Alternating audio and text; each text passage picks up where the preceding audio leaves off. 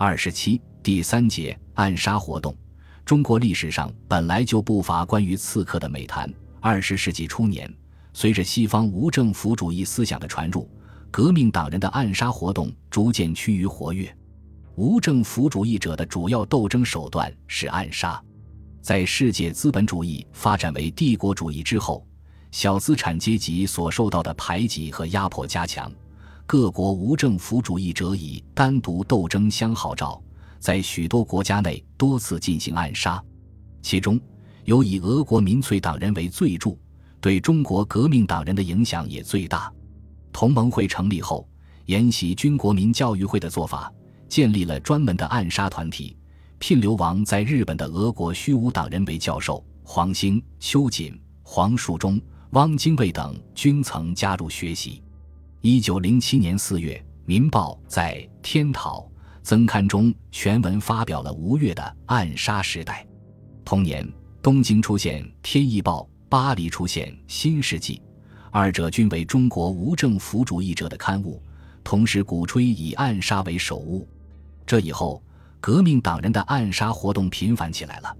暗杀活动是小资产阶级思想的反应，他们热心革命，但轻视群众力量，缺乏韧性，不愿意长期做艰苦。细致的工作，总想找个最快最捷的速成法子，企图以炸弹吓到敌人。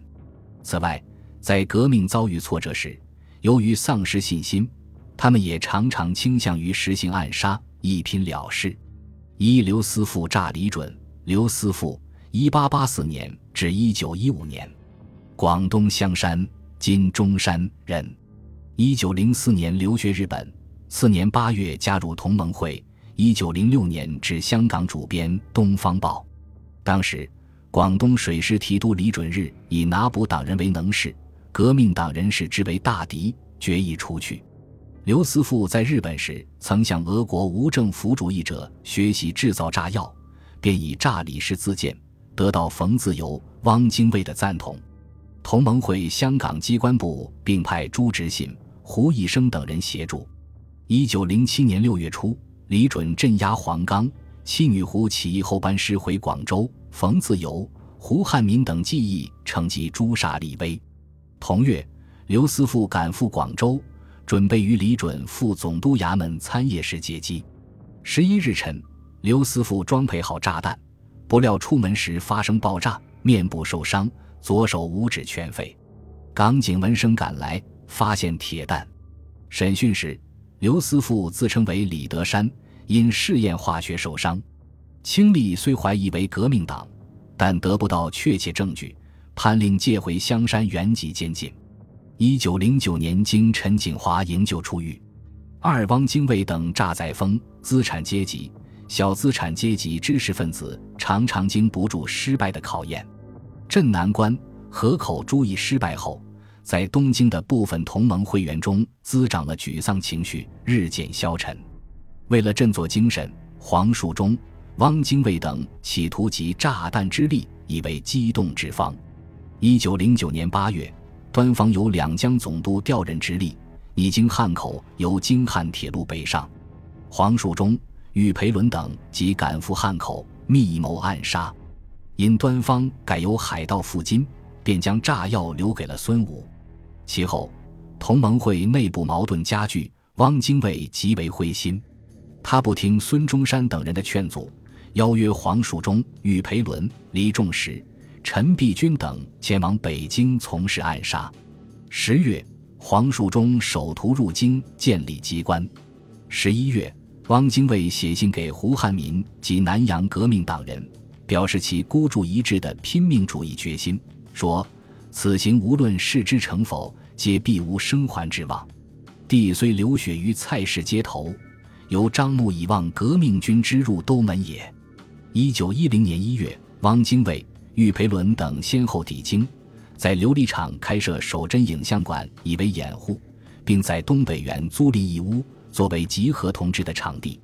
最初，以诈庆王一匡因戒备很严未行，准备改炸从欧洲考察海陆军归国的贝勒载洵、载涛，也未得手。最后决定炸设郑王载沣。为了加大炸力，在罗马市大街红台永铁铺铸造了一个可盛四五十磅炸药的铁西瓜。自三月二十一日夜起，黄树忠、玉培伦即在什刹海附近的银锭桥下埋设炸弹。二十三日夜被人发觉，黄树忠等匆匆返回。经连夜集议，推玉培伦重构炸药。黎仲时、陈璧君往南阳筹款，再谋进行。清政府得报后，以铁西瓜为线索追查。四月五日，北京警厅逮捕黄树忠和汪精卫。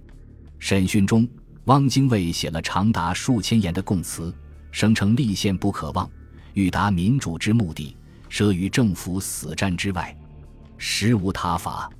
载沣本拟处死汪黄。因同盟会员程家称正在肃王单其府中任家庭教师，他对单其说：“国家如杀汪黄，则此后党或日夕相寻，非朝廷之福。”单其也因为清政府正在标榜立宪，为收买人心，以从轻处置为有利，便劝说载沣将汪黄交法部，永远监禁。狱中，汪精卫写过几首诗，表现很慷慨。有杀身成仁的样子，实际上，他享受着较一般犯人远为优厚的待遇。肃王善奇、被子普伦都曾到狱中去探视他。随后，汪精卫就逐渐被软化了。三矿佐治次载巡，一九一零年十一月，满族亲王载巡赴美考察军政，经三藩市、旧金山登陆，华侨除工况佐治怀枪行刺，被美国政府逮捕。邝佐治，广东新宁金台山人，一八七九年生，原名林，抵美后因仰慕华盛顿，改名佐治。劳动余暇，喜阅新学书报。一九零九年在旧金山加入李世南等组织的少年学社，次年加入同盟会。当载洵乘车抵达乌伦站时，邝佐治混身人丛中。正拟从裤袋取枪，被侦探逮捕。按美国法律，怀枪无罪。邝佐之并未拔出手枪，如本人否认，罪案可以不成。当时，旅美同盟会员也已聘请了律师，准备为邝辩护。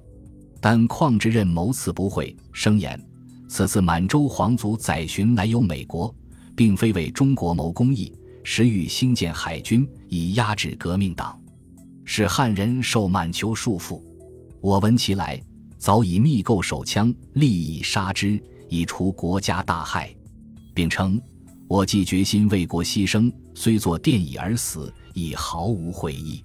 我料我死后必有无数之我继续进行，结果被判徒刑十四年。入狱之际，数千人送行，甚至有人高呼“佐治万岁”。一九一二年被释放出狱。四温生才子福齐，温生才，字练生，广东嘉应人，一八七零年生，自幼家贫，长期投身行伍当兵，后卖身往南洋霹雳部做工。因阅读《扬州十日记》等书，反清思想勃发，参加同盟会。后来又听到孙中山演说三民主义，非常信服，立意为排满献出生命。一九零九年。参加南洋华侨所组织的暗杀团。一九一零年广州新军起义前，温生才曾立意谋刺广州将军曾琦，因无炸药作罢。一九一一年三月底，由香港再次到广州谋刺广州将军福奇。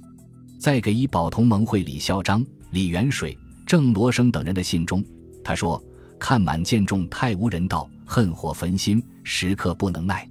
自从徐。”汪二军事失败后，记起无人。帝司欲部二军后尘，因手无寸铁，亦无鬼炮，莫奈何。赞人能得手有鬼炮时，一定有好戏看。